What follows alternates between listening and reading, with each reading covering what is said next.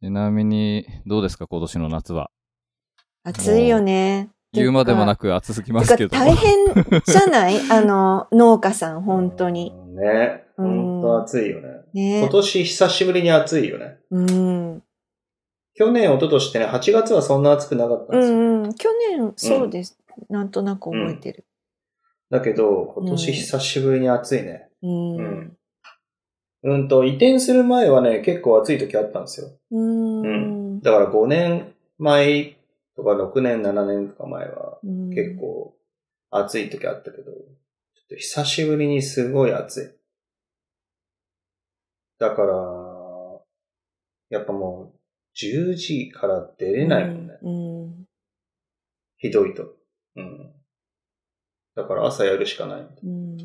あとなんか雨もね、すごい勢いで降るの多いかあら。、今日す、昨日か？うん昨日、昨日のちょっとあんなに雨降ると思わなかった。ねえ、昨日すごかったですよね。超すごかったですうよ。ん。だから、もう朝行って、うん。あれ？これやんなきゃいけないことばっかりだみたいな。そう。ちょっともう復旧作業にうん。大変でしたね。まあ、風も強かったですうんもんね。。風もそうね、思ったより強かったうよ。ん。なんかあの、栗田さんだと、ツイッターとかで、これはできすぎだとかって、トああマトでしたっけ？とか書はいい、てトマトましたけど。とナスうん。と、一気にできるからね。まあすべてにおいてできすぎなんだうよ。ん。そうすると、どうなんですか？暑いと、メリットもあるんですか？うんとね、これは暑さよりも雨がないことです。まず。ああ。雨がなくて風があんまり強くない。うん。まあはい適度な感じだと、やっぱすごいできるよね。うーん。だから、まあ野菜にとっては、まあ、特に夏野菜にとっては気候はいいんじゃないですか。うん。う。うんん暑すぎて困ることっていうのは野菜的にはないんですか？人的にはまあダメでしょうけど、そうね動けないから。野菜的にはまあ、ナス農家さんとかは、うん。はい。ナスがちょっとこう見た目が悪くなるんで、あの、うん艶がなくなってくるんですうよ。ん。そう。だから、うんと、普通にスーパーに出してる農家さんとかは多分、はい。厳しい。そういうそのなんていうの、艶がなくなったナスのことをボケナスって言うんですけど、なるほど。うんそう。ボケナスですね。。そう。そこからボケナスっていう言葉があるんだけど、そう。まあボケナスっていう。そうなんですか。うんボケナスばっかりになっちゃううん。って、まあ、うちの隣の農家さんも言ってましたね。へーまあだから、そういう、なんだろう。また、キュウリとかもが厳しいですね。はい。うん。おーキュウリとかが、あの、厚すぎると、ちょっと先端の方が、ちょっとこう、なんていうかな。あの、細くなっちゃうっていう。ああ。普通は先端の方に向かってこう太くなっていくはいんですけど。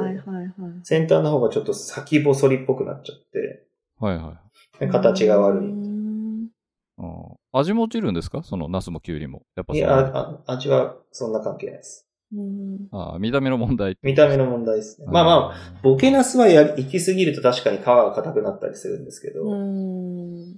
まあでもそんなに、うんと、見た目の問題かなと思うけど。うん。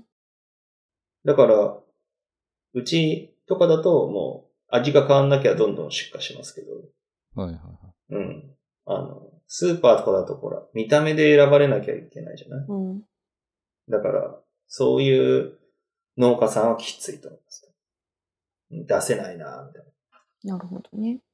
な。うんうん。まあでも、うちの師匠の浅野さんのところもやっぱすごいできすぎてるみたいだし、うんはいはいはい。うん。まあ、全体的にやっぱり、すごい収穫量が増えちゃった。毎年と植えてる数変わらないのうんに、うんうんうんうん収穫量がまあ増えてる。と思うけどね。まあ、千葉はね。うん。埼玉とかだとまたちょっと変わってくると思います。え、な、なんでですか？ひょう降ったりしてるし、ううんん。向こうのが雨多いよね。ちょっと向こうの方がすごい厳しいですよ。こあそうなんですか。今年雷とか、なんかそういうの、結構北関はいはい。東っていうか、そう北関東が多いうん、すごいから。だから千葉は暑いで、暑いって言っても、熊谷の人からしたら怒られるぐらいの感じで、お前こんなんで暑いなんて言うな、みたいなそうっすね。感じだと思うけどね。暑いっすけどね。いや、暑いよ。暑いっすよ。いやいや、暑い。暑いんだけど、うん、そうだね。いや、だって夜、僕ずっと日中オフィスいますけど、うん。夜8時とかに出て、この暑さ、すごいなと思いますよ。やっぱりそうだよね8時の暑さじゃないでしょって超思いますもん。あの、むわーっとした、あの感じね。うん。はい。千葉帰ってきたらさ、夜はちょっと涼しくないですか？夜出ないか？そんな。いや、でももう8時とかに出て、さすがに1時間とか電車乗って帰ってくると涼しくなってるような気はしますけどね。うんいや、ともこさん、それは船橋と桜比べちゃダメですあ、。そっか。そうだね。桜はね、夕方からはなんとか出れるよ。そうそう、よ 四街道の、そう、あの、全然出れますけど。全然、もう夕方、なんかあ、、おなんか涼しいな、涼みたいな感じですけど。歩いて飲み行っちゃおうかなって思うもん。あだだからそれ多分千葉とあれですよ。うんオフィス街の差ですよ。そうあの、やっぱビルあるんで自分のところは。うんうん出た時は、すんごい、これ、ほんとまだ5時ぐらいじゃないのって思いますよ。8時とかに出ても。まあそうだよね。そうだよね。まあ暑いです。まあ、ねえ、うん食べてもらうしかないよね。そうだね。本当うんいっぱい食べますよ。ナスもいっ。ぱい食べてもらうしかない。本当に。ちなみにクリスさん、あのなんか、うん冷却機能のついてるベストみたいなのとか着てるんですか？いやー、それがみんなに超勧められるんだけど、うん。はい。あの、俺自体はまだ持ってなくて。うん。なんかでも、あれってさ、なんか涼しくなるの？って聞いたら、いや、涼しくはないっては言ってたけど、涼しくはないってなんだろう？ここに空気が通ってる感じがするから、こう、ペタってくっついてる感じがなくってって言ってたけど。風が吹いてる感あ、じがそうそうそうそうそうそう。だけど、外からの風が暑いからね。いや、でも全然違うってみんな言いますよ。はい僕の聞いてるなんか、ポッドキャストでこの前それの話してたんですよ。なんか確かアイリス大山かなんかの1万円ぐらいのやつを買ってうんうん着てるって言ってたんですけど、なんかね、体感10度ぐらいは余裕で違うって。えー、10度はそん、いや、そんな。本当になんあか、ただなんか、あの、ビブ、ビブクリーマンみたいになんかこう、もわってなっちゃうらしいんですけど、うんその人はなんか普通に T シャツのなんか下かなんかに着てるとかって言ってて、うーんうん。なんかすごいって言ってましたね。汗かかないって言ってましたよ。この暑さで外歩いても。おー、すげえへーはい。な。まあでも、うんそう、それをね、着てみたいなと思いながらう、ん。なんかね、嫌なんだよね。えー、でも結構外でやってる人が来てるんじゃないですか。うちの隣今家建ててるんですよ。うん。でもそこで働いてる人もみんなそんな感じのやっぱみんなファンとかついてるやつとか着てる着てますよ。うん。そうだね。この間、あの、畑で、あの、カレーを販売することがあったんですけど、うんうん。あの、前の工事現場の人たちが買いに来てくれて、うんうん。それあの、すごい、みんな来てて、うん。はい。そう。え、いいですか？って言ったらみんな、全然違うよって言って、言ってたんで。え、この畑で全部やってるんでしょ？みたいな。いや、もったいなきゃダメだよ、みたいな。すごい言われて。で、あの、充電、充電のバッテリーはこれぐらいの大きさだからさ、みたいな。うん。すごいなんか、ちっちゃくなったんだよ、みたいな感じですごい。へその、ジャケット愛についてー、なるほど。みんな、語ってくれた。そのラジオでも言ってましたよ。なんか1回の充電で30時間ぐらいは持つって言ってました、そんな持つんだうすごい持つよね。すごい持つ。うん。そんなに、だから重くななくなってとか。うん。まあね、どうかな、でも。うん。買わない方にかけるな。だって、クリスさん言っても、そんなにあの、畑作業してる時にそんなにたくさんの人に会うわけじゃないですよね。ああ、全然合わないですね。いいじゃないですか、そこは。あんま いや、まあ、いや、まあ自分の、自分のこう感覚的にね、なんかこう、うん、T シャツでやっていたいな、みたいな。なんああ、か、そうなんですか。でもまあペタペタしないって言うんで、うんうん。まあ多分着ちゃえば、絶対、あなんでこんな早もっと早く導入しなかったんだ。絶対、絶対来たらさ、なんで持ってないのって絶そうそう対言そううそう。タイプだよね。絶対言いそう。そう絶。対言うよね。早くしなよ、みたいな。そうそうそう。そうそうそうそう。そんな気はするんだよ。そんな気はすごいするけどね。そうそうそう。ちょっと何回か先のラジオでこんな話をしてそうな気が。そうだね。うん。まあ誰かプレゼントしてくんないかね。こう ちょっと誕生日があの移動して、みたいな。ね ここで言っとくといいかもしれないです。ね。寄付をお待ちしております、農家のね、ことを思って。はい。そうですね。本当ですね。じゃあ、とりあえず、すっごい長く話しちゃいましたけど、いつもの頭のオープニングに進んで、あ、あるんですね。はい。ないのかなと思ってました。なんとなく始まってるんじゃないかみたい一応やっときます。えーそれでは、庭のラジオエピソード28をお送りします。お送りするのは、えー私、龍崎と、栗田と、坂本です。よろしくお願いします。よろしくお願いします。よろしくお願いします。ではまずは、えー作り手のそれからです。えー作り手のそれからでは、庭の輪アートクラフトフェア千葉2022に出展していただいた作り手さんからいただいた、えー展示会情報を紹介します。こちらは庭ののウェブサイトでもご覧いただけます。詳しい情報などはそちらをチェックしてみてください。URL は https コロンスラッシュスラッシュ庭の .info スラッシュそれからとなります。まず最初の展示会情報は、アクセサリーの問わず、外山千恵美さんが参加される展示会、二人展です。会期は8月20日土曜日から、えー21日日曜日まで。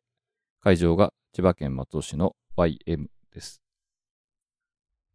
えー続いて、金属のあえい桑山明美さんの個展、日の光瞬く庭です。会期が8月6日土曜日からえー21日日曜日まで。会場が熊本県熊本市西区のピベールです。公式サイトより、えーインフォメーションです。まるで物語の一場面に遭遇したように、身につけるものを世界に引き込んでしまう愛のジュエリー。すべてにおいて手作業で作られる作品は、妥協のない、比類なき愛が惜しげもなく表現されています。今回の展示のタイトルは、日の光瞬く庭。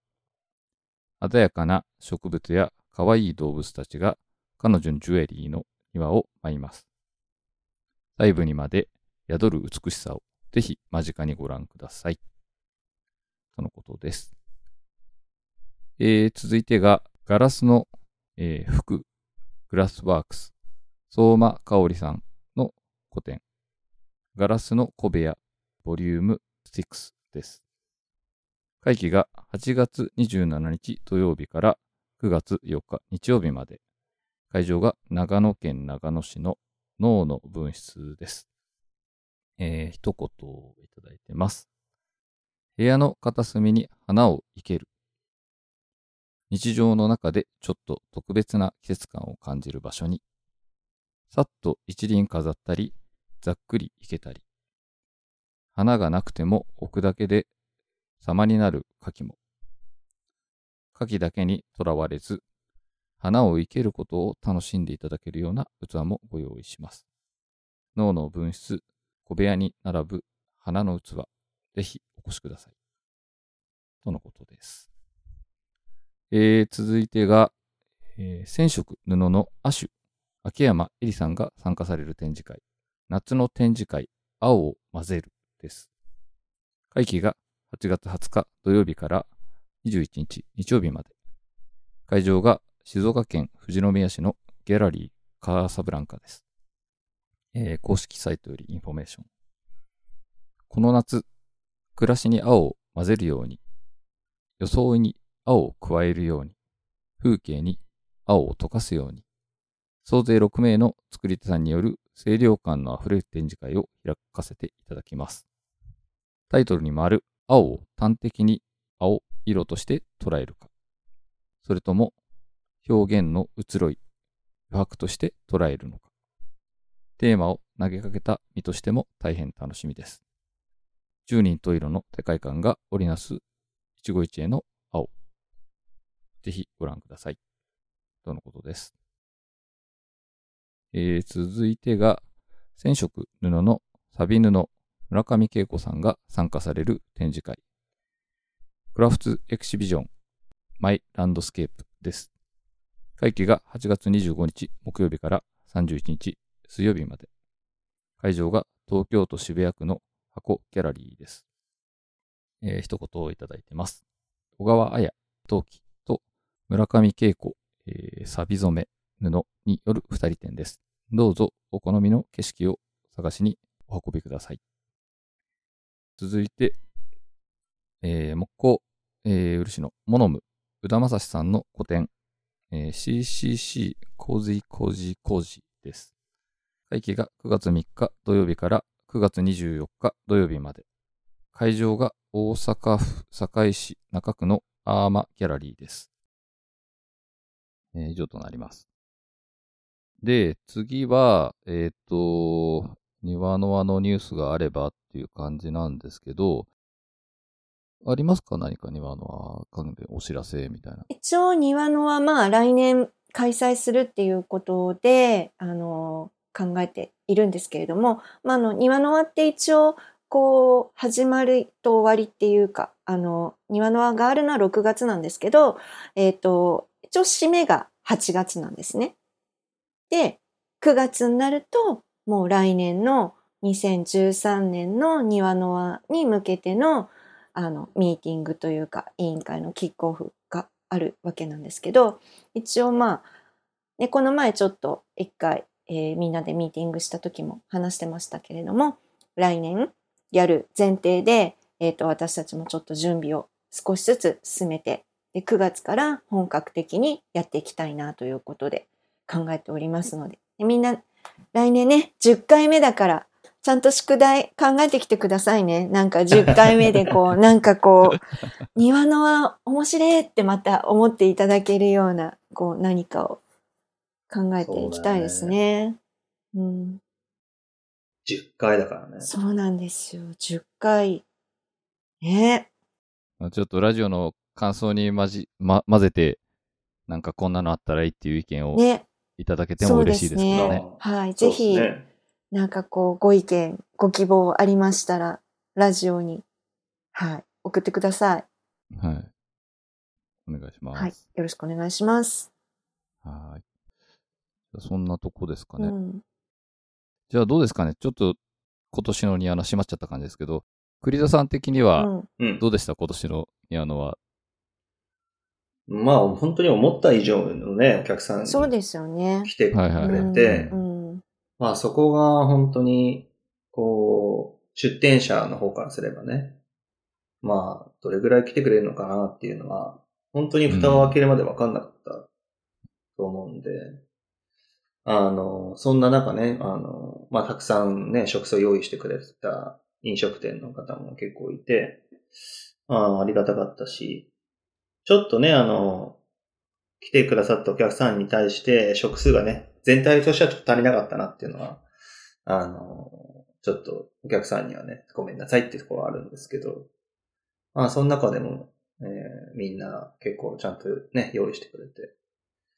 まあ雰囲気も、まあいろんなことあったけど、ね、あの、転売、転転売、転売、転売、転売屋はいい。ろいろ転売ね、ありましたけど、まあまあ、みんな楽しく帰ってくれたんじゃないかな、ふうには思いましたね。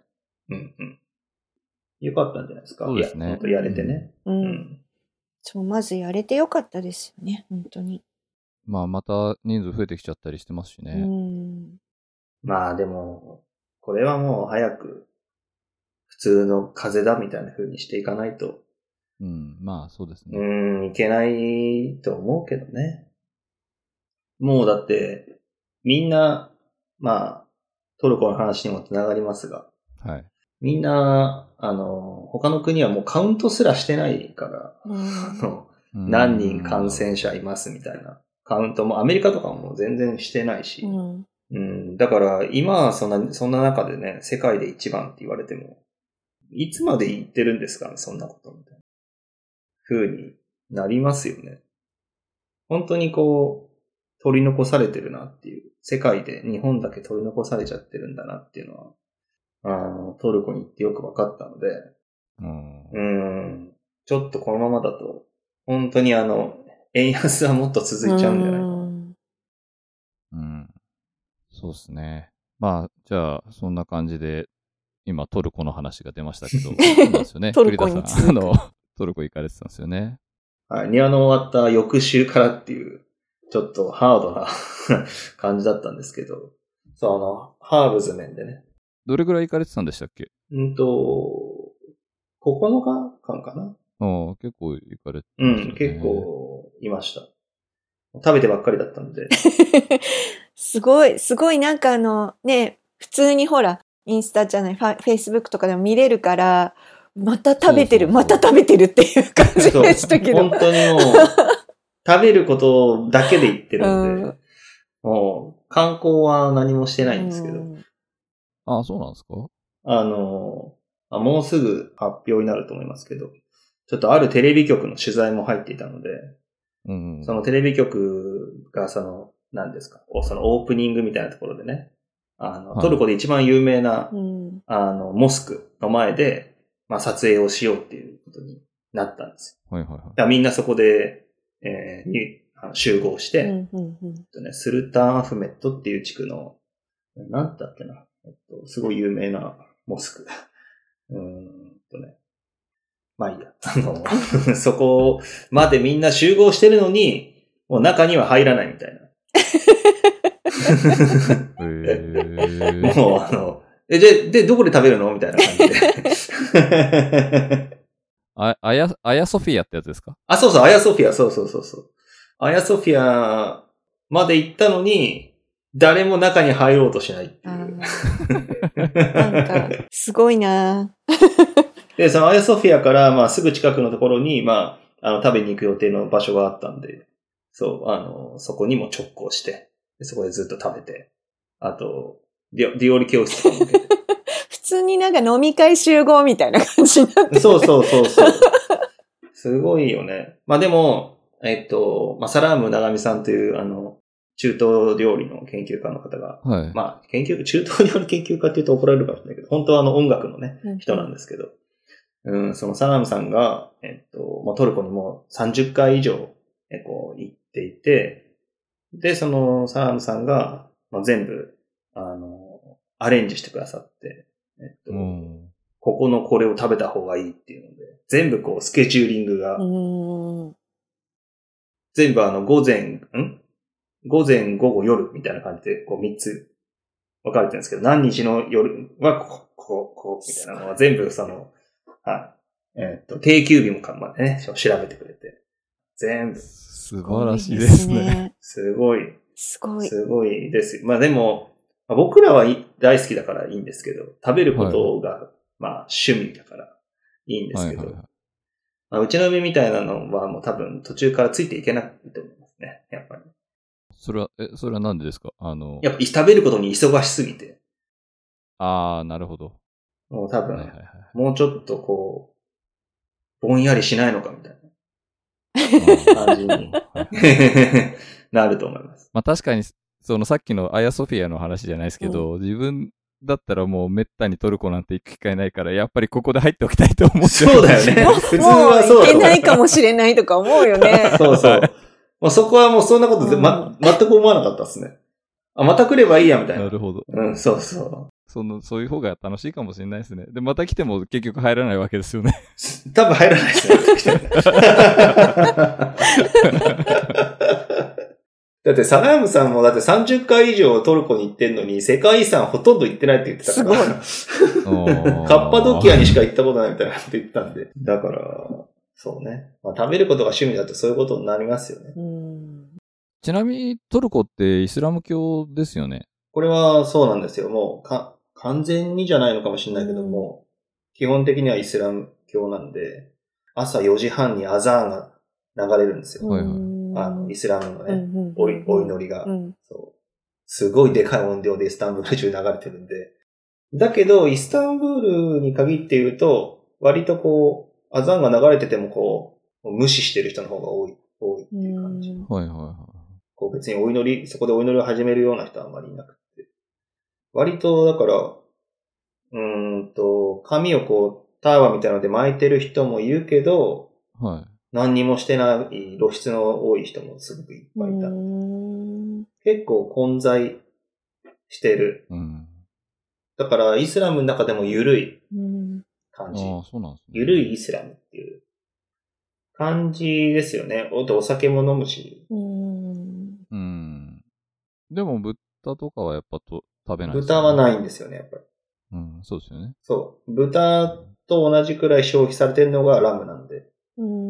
うん。ラムマトンなんですよ。だから、あの、現地で食べたスープで、豚骨スープにそっくりなスープがあったんだけど、うん豚じゃないんですよ。ママトンなんですよ。マトン骨スープなんだよね。うんそうそうそうへえ。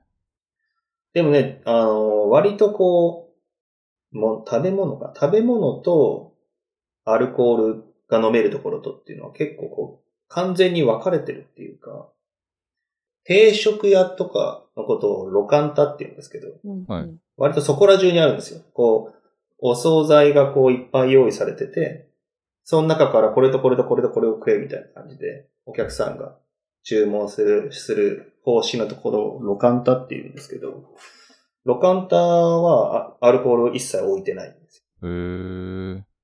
で、あとケバブ屋さん。うんうんうんうん日本でも見るけど、こう、ぐるぐる回ってるやつ。ケバブ屋さんも向こうはすごいいっぱいあるんですけど、ケバブ屋にもアルコールは置いてないんです。うんそれはほ法律的に、そいや、あ、の、宗教的にですね。ケバブ屋は結構アルコールはダメよっていうような人たちがやってるらしいんですよ。ああ、そうなんですか。でも、セットで売ってたら、間違いない感じしますけどね。そうね。だから最初びっくりして、うんケバブ屋頼ん、行って、座って、じゃあビールって言おうとしたら、サラムさんに、ケバブ屋はアルコールはないからねって言われて、マジで？って。こんなに肉なのに、ビールはないんだみたいな。嘘っていう。その後のロカンタも、うんもうワインに合うようなおつまみがいっぱいあるんですよ。うんうんうんうんそれなのに、こう、アルコールは一切置いてないんで。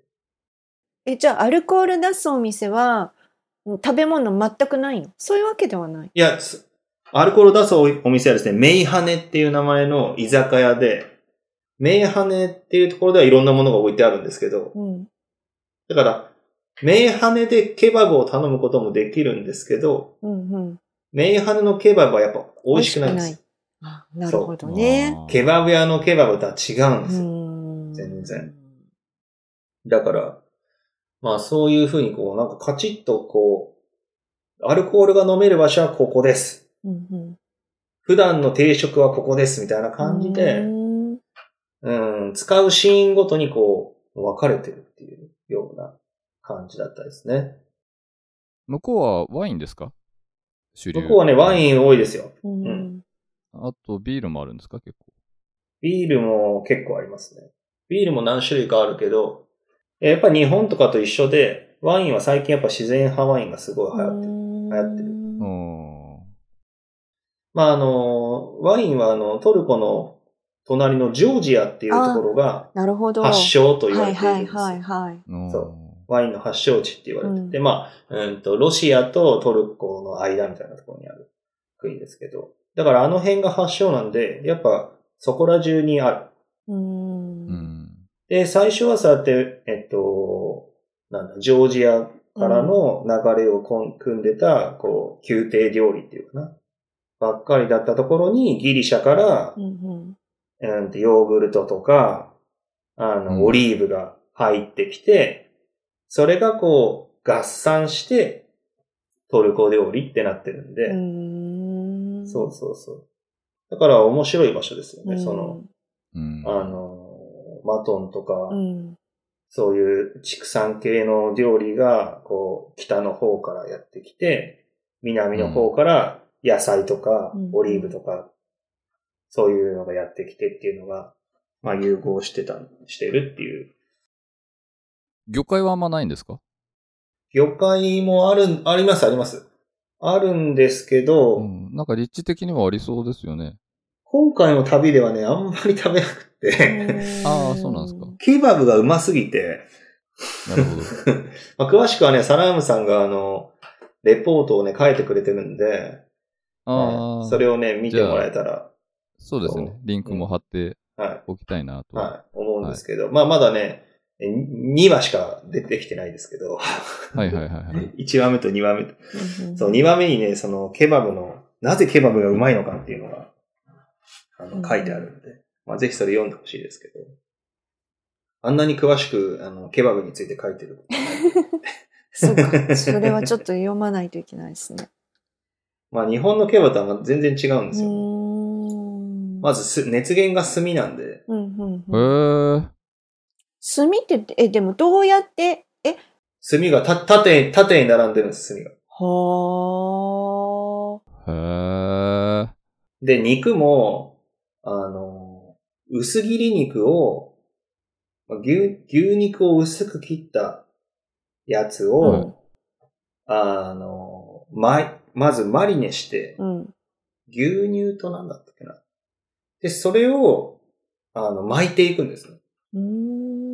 最終的には円柱状になるように。うんうんうんはいはいはい。で、その牛肉の間に、羊のラードとかをこう、挟んだりして、へー。巻いていくんですよ。ほ俺は毎日80キロの肉を巻いてるんだって言って るおじさんとかいたりとかう。したんですけど。だからね、全然違うんですうよ。ん。毎日そうやって手作りで巻いてるところと、うんもう機械で、その巻くやつをいっぱい作るところもいっぱいあるんで。うまいケバブ屋は全部自分で巻いてるから、ああ。そういうところも違うんでしょうね。うん。それも、その、ドネルケバブっていう縦のケバブうは、ん。割とこう、薄めに削いで、うんうんだから削いだ肉も、何層にもなってる肉のミルフィーユうんうんうんをこう、切ってるような感じなんですよね。わかるわかる。うん。そうそうそう。ちゃんとしたところはそのミルフィーユはよく分かって、それがまあすっごい美味しかったですけど、うんそのドネルケバブじゃなくて、こう、ジャーケバブっていうのもあるんですけど、横。の、横にこうなってる。うんうん。縦、縦にぐるぐる回るんじゃなくて、横に回る。うんうんうん。ああ、はいはいはい。ローラーみたいな感じですか？そうそうそう、ローラーみたいな感じで。で、それも、ちょっと半生っぽくこう、厚めに削いでって、それをさらに串に刺して、また炭で焼くみたいな。うーん。すごい変わった作り方をしてて。うんで、やっぱそこがうまくて、ラム肉を、なんだろう、やっぱ日常に食べてる国だから、うまい、うまいんだよね。うん あの、うん自分たちが知ってるラム肉とやっぱちょっと違うなっていう、うん多分新鮮さっていうところが全然違うのかなっていうね感じがしました。日本のラム肉なんて絶対一回冷凍してるもんね。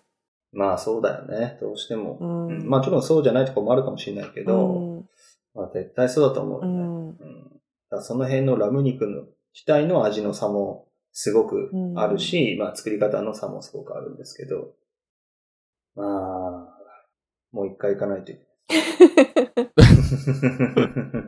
そうっすね。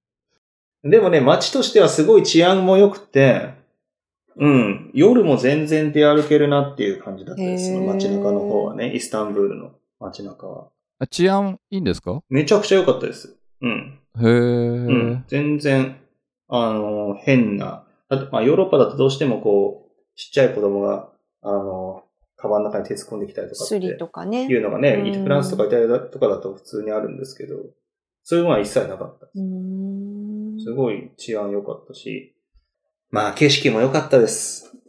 川、川の街で。船でね、移動するんですよ。やっぱり結構日常的にね。みんな楽しそうで。うんマスクもしてないし。マスクはないんで。ノー超ノーマスクですからね。国際線だけでしたね、マスクしてたのね。ああの飛行機のうん。国内線の移動もしたんですけど、国内線も誰もマスクしてなかったから。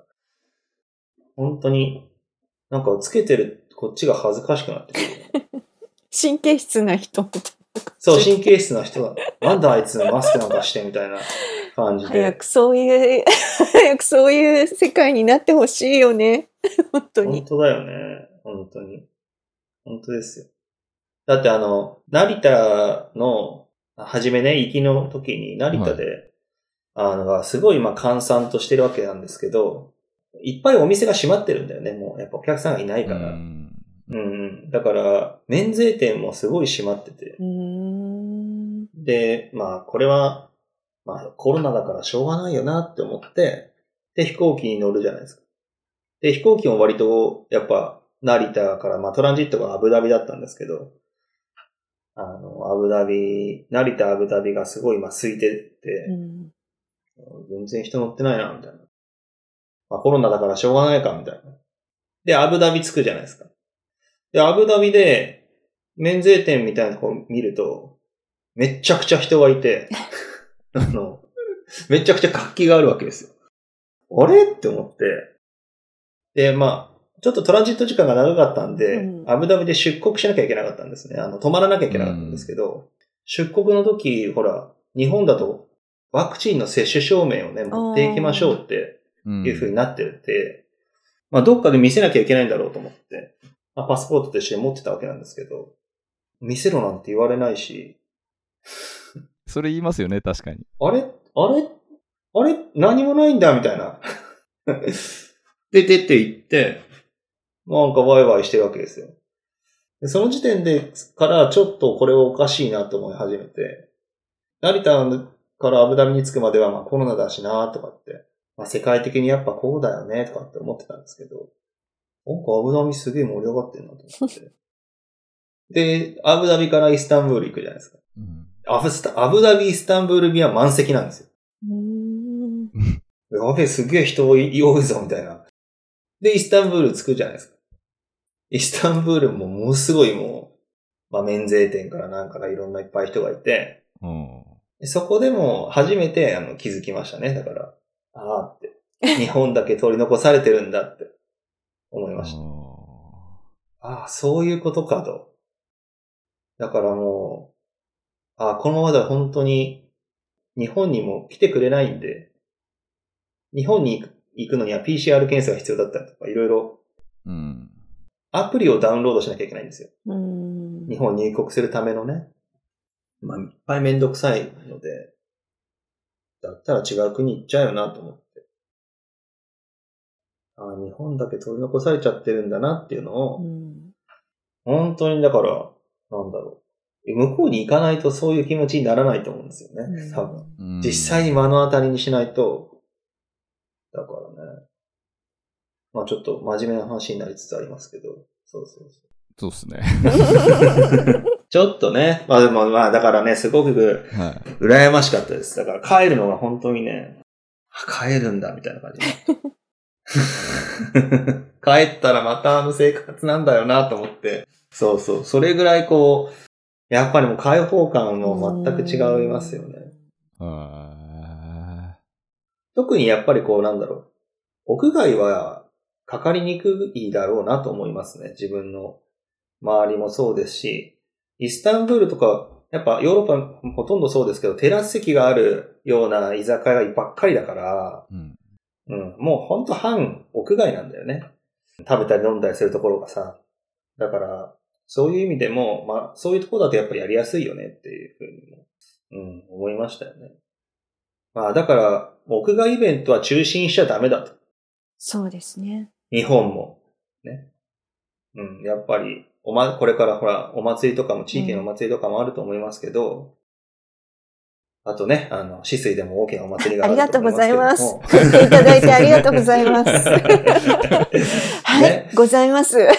ね、ありますよね。だからもう屋外イベントはもうちゃんとやるうん。ねっ。ていうことはね、その判断をちゃんとする、できる強さを持たないとね、政治家の皆さんはと思いますけどね。ね。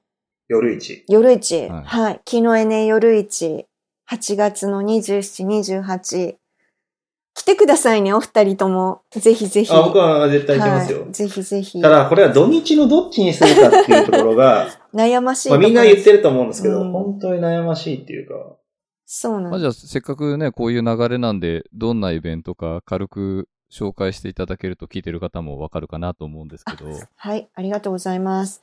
えーっと、昨日エネ夜市、これあの、えー、止水に300年ほど続いている造り酒屋の飯沼本家というところがあるんですけれども、あの、私、坂本がですね、そちらのお仕事を結構お手伝いをしておりまして、あの、実は毎月第4日曜日に、木のエネ朝市というのを、あの、まあ、コロナ禍から始めていて、えー、まあもう3年目に突入してるんですけれども、その朝市は夏はやっぱりね、ちょっと暑いですし、お休みしよう。その代わり夜市をやろうっていうことで、もう一番最初始めた時からそうしようって思ってたんですけど、まあコロナでなかなかできなくて、今年初めて開催するっていうことで今絶賛準備中なんですけれども、今回この夜市っていうのは、あの、もう日本酒のね、もう酒蔵でやるイベントなので、入場券がかかるんですけど、入場料がかかるんですけど、そこに、あの、日本酒の銘柄は決まっているんですが、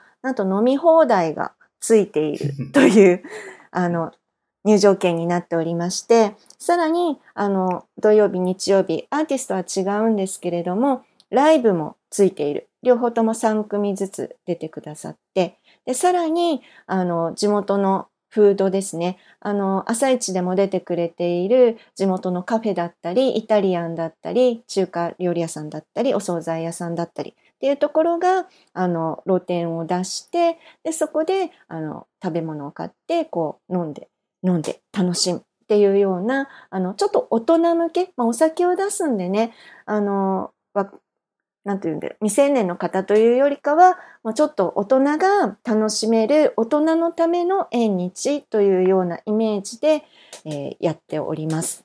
で、さらに浴衣着て、着てね、欲しいっていうのもあって、浴衣着て、来てくださる方には、あの、一杯、まあ、これ、あの、飲み、飲み放題っていう日本酒はあるんですけれども、ちょっとプレミアムな日本酒に関しては、キャッシュオンで買っていただくっていう形になっているので、その日本酒をサービスさせていただくとか、あの、飯沼本家で作ってるゆずサイダー、飲めない方はね、ゆずサイダーをお出しするっていう形で、浴衣ナイトっていうのもやっていますし、あとですね、なんと、花火も あげてしまいます。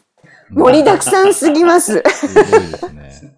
すごいんですよ、花火ね。花火あげちゃうの花火あげちゃう。まあ、すごい大きい花火ではないんだけど、でもね、やっぱりね、そう、その、大変なんですって。やっぱり花火師さんたちも。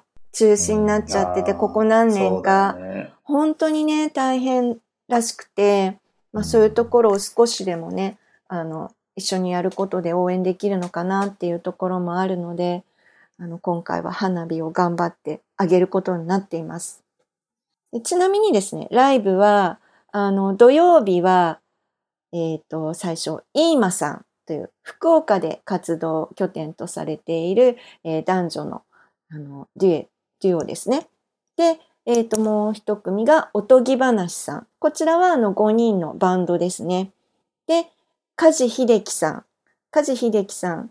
90年代の渋谷系と言ったら、きっと皆さん知ってる方は、大人なら知ってるかもしれないっていうところはあるんですけど、千葉出身なんでね、また千葉に来てくれるっていうのは嬉しいですが。へえ、梶さんって千葉出身なんですね。あ、そうそう。えっ、ー、とね、どこだっけ？君津だっけ？富津だっけ？そっちなんだよね。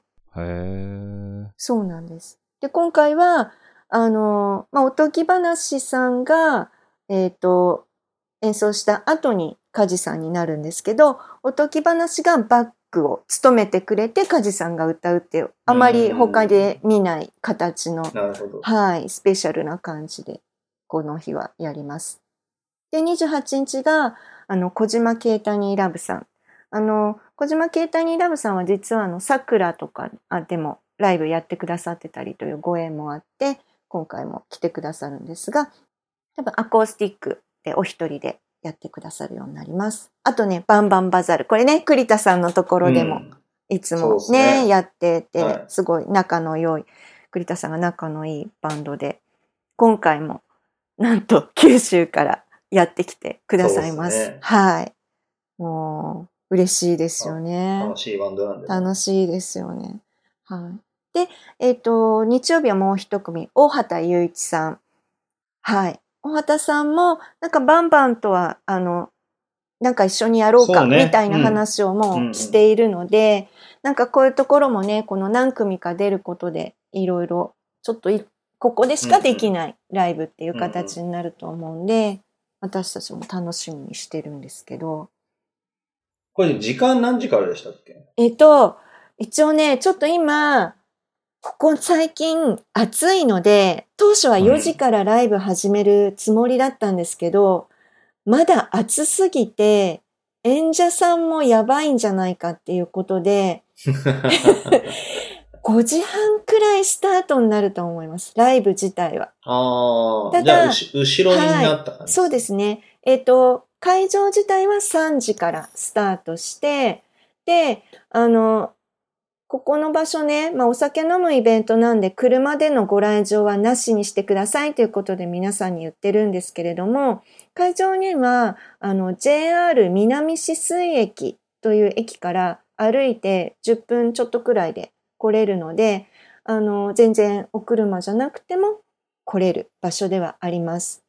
ただね、あの、まあ、ローカルな場所ではある。さらになんと無人駅というみんな来たらびっくりなところではあるんですけれども。みんな、あの、感動してくれてますよ。そうですよね。なんか、はい。途端に旅行気分ですよね。そうそうそう。すごい駅だったよってみんな、そうですよねあの、言ってくれてたんで。はい。そうなんです。はい。いや、すごい駅だと思います。まあ、そこから歩いてきていただくか、もしくは、あの、京成止水駅と JR 止水駅の両方から、まあ、バス1台ずつなんですけれども、ピストン輸送という形で無料のシャトルバスも出す予定なので、まあ、皆さんそちらに乗ってきていただくっていうこともできます。すごい。すごいよね。初めてやるのに。大丈夫かな、バスまで出ちゃうそう、大丈夫か大な？大丈夫なのかな？大丈夫なのかな？これバスは15時くらいからじゃあ動いてるってことなんですか？そうですね。30、まあ、行き帰りで、1本なんで、行き帰りで行くので、まあ、20分から30分の間で1本、一本、こう、行ったり来たりっていう感じになるのかなって思ってるんですけど、3時から動いてます。?3 時から。はい。3時から会場。そうですね。3時から会場。5時半ぐらいからライブは5時半くらいから。終わりは、この書いてある通り、21時頃には終わるってあ感じ、ですか、そうですね。はい。終わりは21時まで。ただまあ、あの、アルコール類の提供は多分8時半くらい、まあ30分くらい前までになるかとは思うんですけれども、で、最後花火を上げて、おしまいっていう感じですかね。すごいですね。すごいもりもりですすごよ。いですね。本当に。だってお酒は飲み放題なんでしょ？そうなの。まあ、酒蔵ですからね。まあね、そうですけど、なくなることはないってことですね。そうですね。まあね、絶対なくなることはない。そうですね。はい。そういうことですよね。あとね、アクチバっていう、あの、千葉日本酒活性化プロジェクトっていうのをやっていて、で、まあ、それは、あの、千葉県内の5つの蔵が参加していて、えっ、と、まあ、木のエネ、まあ、新沼本家ですね。木のエネと、それから、あの、鍋棚ってあの、神、神湯さん、あの、神崎の神湯。それから、えっ、と、木戸泉、いすみの木戸泉と、あと、えっ、と、あれは、木光の福祝いと、あと、えっ、と、勝浦の方の東灘っていう5つの蔵が同じと田んぼで作っている酒米を同じ精米部合80%に磨いて、で作る純米酒のを、あの、みんなで同じ条件で作ってるんだけど、それぞれの蔵で使う酵母とか違うので、そこで味がみんなそれぞれのオリジナリティのある味になっていくっていうのをやってるんですけど、その5つのお酒も飲み放題。飲み比べができます。すごくないですか？もうあれですよね。何年かそれやってますよね、その。あい、そうなんですよ。はい。あれセットでいつも売ってるんでしたっけ？別売りですよね。一うん、本ずつ。別売りです。うん、一本一本で。そう。うん何回か飲んだこといやあって。全部飲み比べができるってこと？だそうそう、飲み比べができる。そうそう。だから飲み比べできるのはいいですよね。僕もね、だから多そうなんですよ分、昨日 NA のやつとかはうん飲んだことあるんですけど、ただね、そういう風にやってると、うん飲み比べできた方がやっぱ楽しいですもんね。うん。それがだからできるのはいいですね。なかなか5本毎年買う。まあね、同じ年のやつを比べるのもなかなか大変じゃないですか。なるほど。そうなんです。すごいですね。そうなんです。すごい。これはちょっとね、絶対おすすめですよ。だって、日本酒の飲み放、そんなに飲み放題がついてるのに5000円なんだもんね。そうなの。音楽もも聴けて。ねめちゃくちゃだよね。本当ですよね。ぜひ、ちかな。おすすめです。どっち行こうかな。ねえ、本当なんか本当に地元の方もそうだし、それこそ、ね、都内からも来てくれた都内からら、もね、そうね、来てくれたらいい1ですよね。時間ぐらいで来れるのそうだで、よねう。ん。そうですよね。うん。そうなんですよ。日本酒好き集まれみたいなね本当感じのイベントですよそうです、そうです。で、もちろん、あの、あの、前、栗田さんがやってたみたいに、曲がり空いてるんで、飲みたいお酒があったらもう自分で買ってきて、勝手に飲んでください。はい。あの、やってましたね。やってましたよ。よね。やってました、やってました。秋上がりはまだですかね秋上がり実はね、出る、出るかも。あら、出るかも。うん、出る、出ると思う。あら、出る。秋上がり美味しいですからね。美味しいですよね。今年の出来、ちょっとまだ今年の出来はちゃんと聞いてない、あ、というか、まだ試飲とかもしてないんですけど。うんうん。秋上がりはね、毎年美味しいんですよ。飯沼本家の秋上がり。そうですね。僕もうんい、い飯沼本家さんの中では秋上がりが一番好きだな。ん。あんまりなんか、すなんていうんですかね、うん定番のラインじゃない、珍しいラインのお酒とかも出たりするんですか？そのキャッシュオンのやつとかだと。キャッシュオンはね、あ、そんなに珍しいのは出さないです。いや、逆にプレミアムなお酒を、いや、普通この値段じゃ出せないけどっていう、まあ、純米、純米大吟醸とか。あの、この前、フランスでやってるクラマスターっていう日本酒のコンクールがあって、フランスのあのシェフとかソムリエとかそういう方たちがブラインドでこうテイスティングして選ぶっていう日本酒の大会があって、それで入賞したお酒、うんベスト 16? 違う、ベスト5だ。うんとかを出す予定です。まあ、昨日 NA のお酒美味しいですからね。飲みやすいですよね。そうね。うん飲みやすいお酒多いですよね。うんうん。そんなお酒が飲み放題、そうライブもなんですよ。ついちゃうみたいなそうなんです。のが。私が遊びに行きたいわ、本当に。本当に。僕はともこさんに最初に宣言しましたそうですよね。。はい。はい、あの、遊びで、あの、客で行きますって言って。は い すいませんって。ね、まあ、二日、二日の券とかもあるんだもんね。あ、一応2日の券あります。はい。あの、一応入場料5000円なんですね。で、2日券になると、まあ通常だと1万、2日だと1万円なんだけど、それ8000円になります。ああ、なるほど。で、当日だと6000円になりますので、皆さんできれば前売前りで。ね。はい。そうですね。はい。で、これもあの、庭の輪で実験済みのパスマーケットでやらせていただいておりますので、はチケット、はい、パスマーケットの方で、昨日ね、夜市で検索していただければ。庭のは来た人は買うのもスムーズに買えるかなっていう感じですね。そうですね。本当ですね本当ですね。本当ですね。あ、これニワナで買ったやつだ。やれるなやったやみつだ。いや、でももう結構すぐですよね。楽しみ、そうですね。。でもまだチケットは、はい、まだ大丈夫なので、ぜひぜひよろしくお願いします。雨だったらどうなんですか？一応、小雨だったらやります。ああ。でなるほどまあ、昨日みたいなね、あの、嵐のようザな、だと。中止です。ああ、そう。はい。まあ、一日中止っていう場合もあるし。両日、うん。まあね、どういうふうに、それはお天気次第な。ただ、またですね、すごい、すっごいでっかいテントをですね、借り借りました。これ着てみてびっくりよ、みんな。着てみてびっくりなテントがそんなテントあるから。。うん。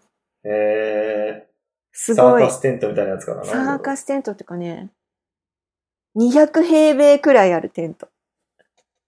えー、18メーターかけるみたいな。